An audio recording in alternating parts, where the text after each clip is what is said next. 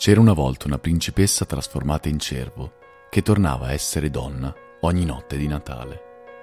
C'era un giovane in cerca di fortuna finito al servizio di un malvagio troll. C'era un povero pastore che trovò un borsellino capace di sborsare monete all'infinito.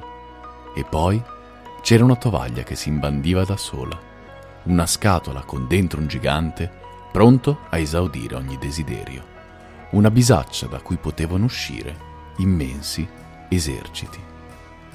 Buonasera a tutti, io sono Nox e questo è Notte in Bianco, il programma che vi farà compagnia tutte quelle volte che non riuscirete a prendere sonno. Buona veglia!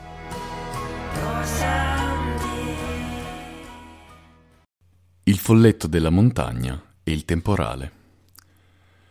Nei pressi di un piccolo villaggio di contadini c'era un grande colle e nel colle viveva un folletto che possedeva oro e argento in quantità. Quando la gente del circondario aveva gran bisogno di denaro, andava da lui e in genere era ben disposto ad aiutarli in qualche modo.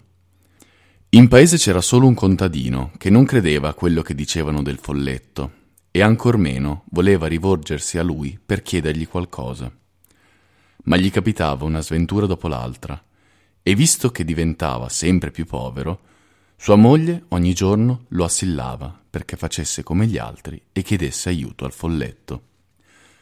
Alla fine si lasciò convincere e una notte andò a bussare da lui. L'ometto, curvo curvo, venne subito ad aprire e domandò cosa voleva. Il contadino gli raccontò la sua miseria e quanto era duro sfamare la moglie e tutti i figli Presto in casa ci sarebbe stato un altro bimbo e la sua povertà sarebbe stata ancora più grande. Dovevi venire tanto tempo fa, disse il folletto, e a quest'ora staresti bene come gli altri. Ma non voglio prendermela per questo. Ecco una borsa di monete. Usala con un po' di cervello e vedrai che tutto andrà bene. E quando a casa tua arriverà un bimbo, non dimenticare di invitarmi a fargli da padrino. Il contadino promise, se ne andò con mille ringraziamenti e tornò a casa tutto contento con i suoi soldi. Da quel momento la sua vita cambiò. Comprò cavalli, mucche e pecore ed ebbe fortuna con il suo campo.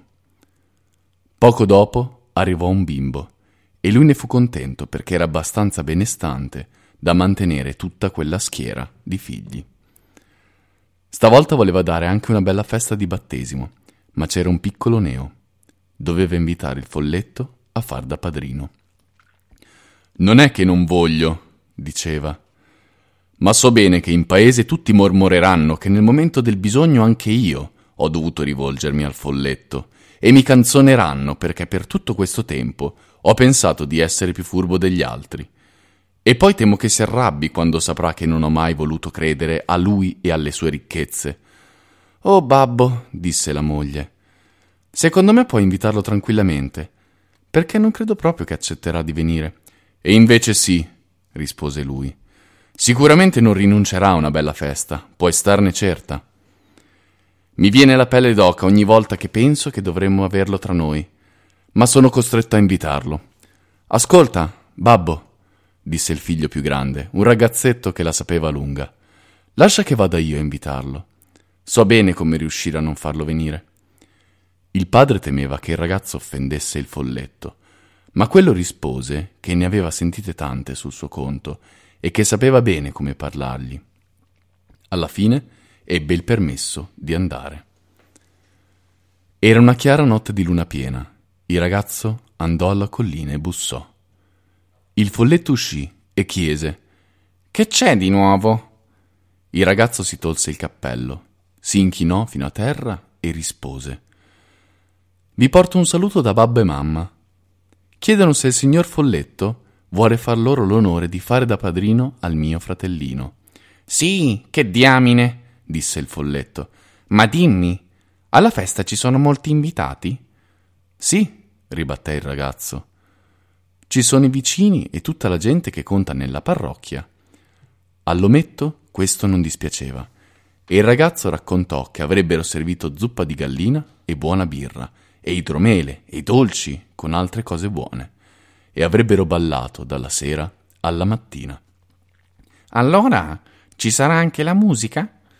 chiese il folletto tutto contento, perché la musica gli piaceva. Certo, rispose il ragazzo. È arrivato qui nella zona un bravo suonatore, sa accompagnare le danze meglio di tutti gli altri che abbiamo avuto. E come si chiama? chiese il folletto. Si chiama Temporale, rispose prontamente il ragazzo. Temporale? ripeté l'ometto lentamente e si fece mogio mogio e un po' arrabbiato. Beh, allora è un altro paio di maniche. Quel tipo è un ospite pericoloso. L'estate scorsa mi sentivo rintornare in testa un terribile tuono e uscii a sentire da dove veniva e la gente diceva che era temporale. E proprio in quel momento mi colpì in pieno e mi ruppe una gamba e dovetti rimanere un bel po' di tempo a letto. No, no, saluta tuo padre e ringrazialo, figliolo. Sarà meglio che io non venga a una festa dove suona temporale. Dalle vostre parti è usanza che il padrino faccia un regalo? Certo rispose il ragazzo. Lo fanno tutti quelli che vengono alla festa, ma visto che non venite, non avete niente in contrario se vi porto qualcosa dal banchetto? Non sarà poca cosa. Grazie dell'offerta, disse il folletto. Sarai il benvenuto. Il ragazzo se ne tornò a casa tutto contento e raccontò al padre com'era andata e che sicuramente poteva aspettarsi un regalo dal padrino e il padre fu non poco contento che il figlio se la fosse cavata così bene.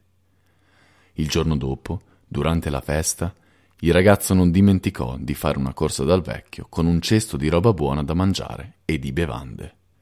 Quando arrivò laggiù, vide che su una grossa pietra accanto al colle c'era una borsa e che era piena di vecchie monete.